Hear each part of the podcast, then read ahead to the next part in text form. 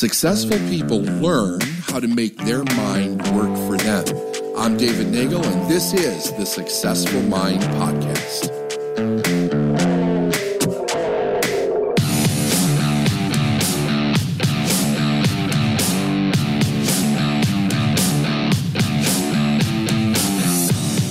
The desire to succeed is proof that you can.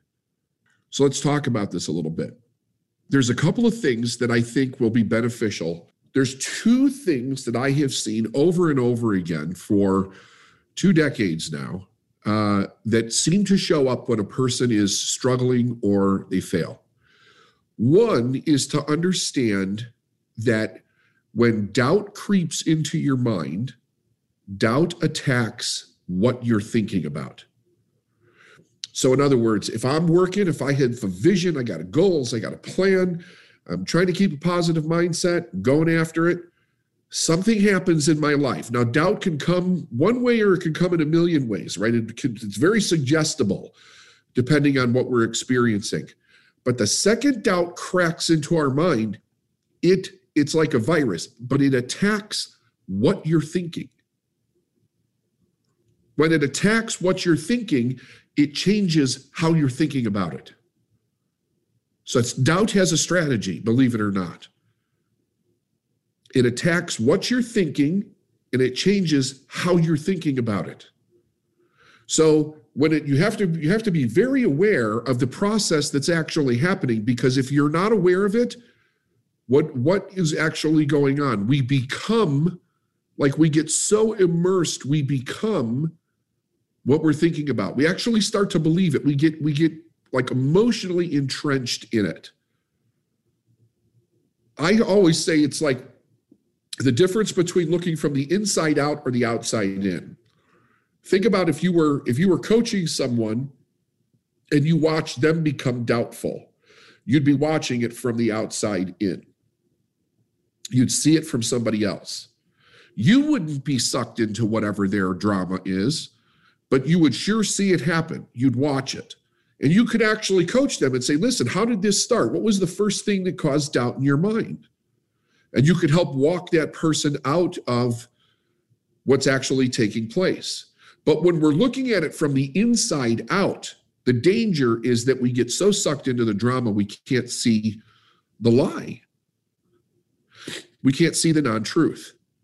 So remember, doubt attacks the what and changes the how. So we want to keep the doubt away. Now, here's another piece that's very important. And it's also, it'll give you a little exercise to do. And that is, we're programmed from little kids about this one idea. When do we get to stop doing the thing we don't like? You spent the better part of the first 20 years of your life in a constant learning mode. And for the average individual, once they become an adult, that learning drops off enormously. And then over the years, it gets smaller, smaller, smaller until it's almost non existent. The statistics about people that read nonfiction books, adults that read nonfiction books, it's it's it's horrific. Like it's it's amazing nonfiction can even exist because so many people just don't ever read again after they leave uh, high school or college. So as we were growing up, we had to do all these different things. We're constantly being stretched, we're constantly growing. And we always looked forward to when were we going to be off? When is the end of the week? When is the end of the day? You know, when do we go on spring break? When do we go on summer vacation? When's the holiday? So we're programmed with this. And we see it with adults. You know, that's why they have hump day. That's why they have thank God it's Friday. They're measuring psychologically their process through a week of basically stuff that they don't enjoy. So our mind is programmed to start looking for the day off. But when we're looking for the day off, we set up a whole scenario that is just so unhealthy for ourselves. It, it's it's crazy. Think so. Think about it like this: if you've ever talked to a Navy SEAL or ever listened to one of those individuals talk about the training, The training is six months long. They don't think to themselves, I, all I have to do is make it another six months. They would never make it. They literally break it down to the minute. You know, they're in 57 degree water. They've been in it for an hour. They're they're carrying a, a log on their chest. They're they're virtually hypothermic. They're thinking 60 more seconds. 30 more seconds. I only have to make it 30 more seconds, 60 more seconds. So they break it down psychologically so that the mind can handle the discomfort. There's a there's a trick that that that not only is it a trick, but I think it's one of the healthiest things that we could do is to go into your calendar for the next year and plan all of your time off. Put your vacation time down now. If you want extended weekends somewhere, put that down now. If you want a day off after a specific uh, health or uh, uh, hard work week or something, put that down now. Put it in there so that you know, because now you know. Once you put it in there, your mind knows where the time off is. One of the worst things that entrepreneurs do is they work and don't stop. And then they start to get resentful. And then when they do take time off, they feel guilty. How many people have worked for somebody when you when you when you had a job, and even if you had time coming to you, you took it off and they made you feel guilty as hell, like you were robbing the company of something, right? I mean, it was horrific when they when they did that. Yeah, going on vacation next week. Uh huh. Okay. There was this there was this company that I used to I didn't work for the company, but we used to service them because they were a client. And the dispatcher uh, was this woman and she these guys would be on the road driving a truck 12 14 hours a day. And they would come in and she would give them their start time in the morning.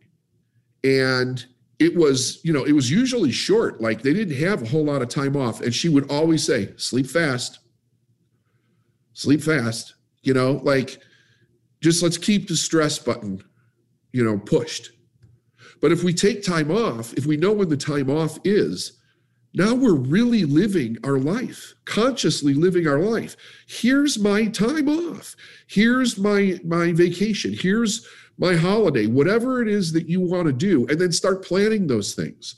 Don't wait till the last minute. If you're going to take a trip, book the trip, put a deposit down, start getting the tickets. Really get involved in your own living beyond work. It makes an enormous difference and it makes life so much fun. And you removed the psychological weight of when is the time off. Now, why is that important in relation to the doubt? Because the more things that you do that fatigue your mind, the easier it is for doubt to come in. If you know you're going to have time off, you're not fatiguing your mind nearly as much as if you don't know and you're always wondering why or when.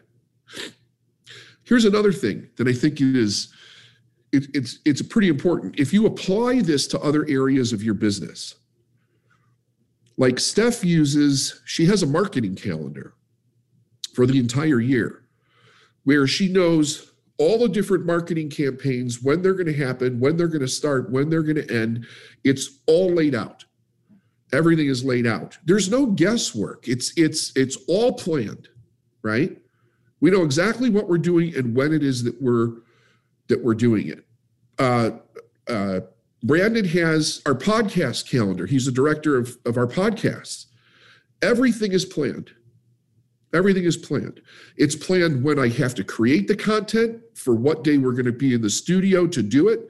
Then he's got editing schedules and it goes to our media guys. Like everything is is planned out. So there's no there's no when is this going to happen. It's all there. That means that you spend your time doing the most productive thing that you can, which is being as great as you can be in what you do. But you don't you don't have that weight. Now, if you have to deal with doubt, it's about different things that and your mind is not fatigued so that you can handle different things like if something breaks or something's not worrying, uh, working or there's an upset with something you can easily have more energy to go in and, and fix things eh, from a creative place, not from a place of desperation. There's nothing worse than when you're exhausted, you're working like crazy, you're not giving yourself any time off, you're you're still in that phase of your business where you're like where's the bill money going to come from? I need to make five more sales or we're going to be in trouble. And then with all that something else goes wrong that you have to take care of that it's a must. You have to do it. I mean you can get resentful of your business really quick now there'll always be things that are out of your control but what we're talking about are things that you have the ability to control. So why not control what you have the ability to control in a way that gives you the most power? Okay. Now, one last thing before I let you go here. Not only do you have this in your calendar and in your mind, but also in the fabric of your ability to succeed. So I've got working with the law here. I'm going to just read you something really quick. It's in the chapter, that's the last chapter, the law of success.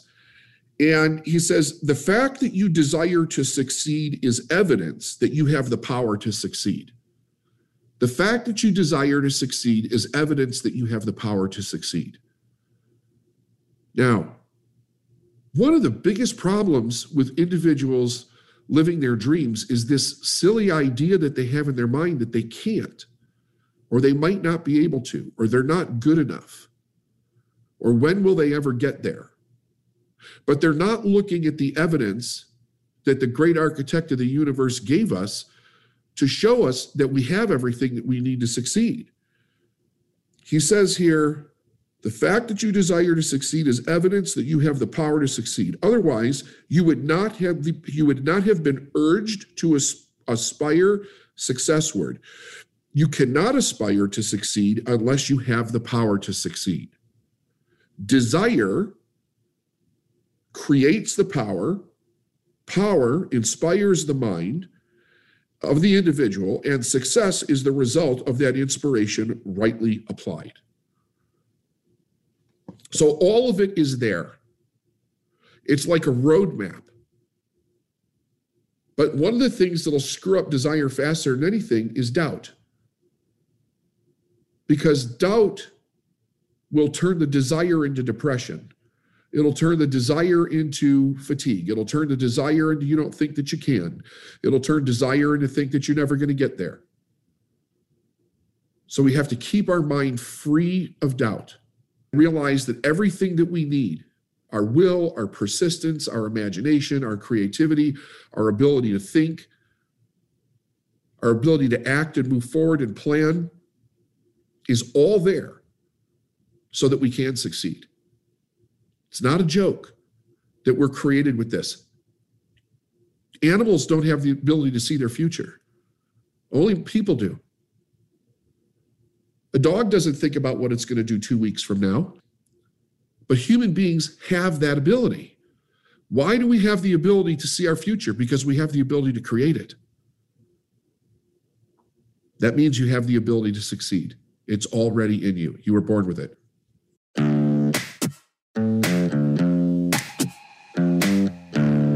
Thanks for listening to the Successful Mind podcast. And if you like what you heard and you want to know more, go to davidneagle.com forward slash free stuff.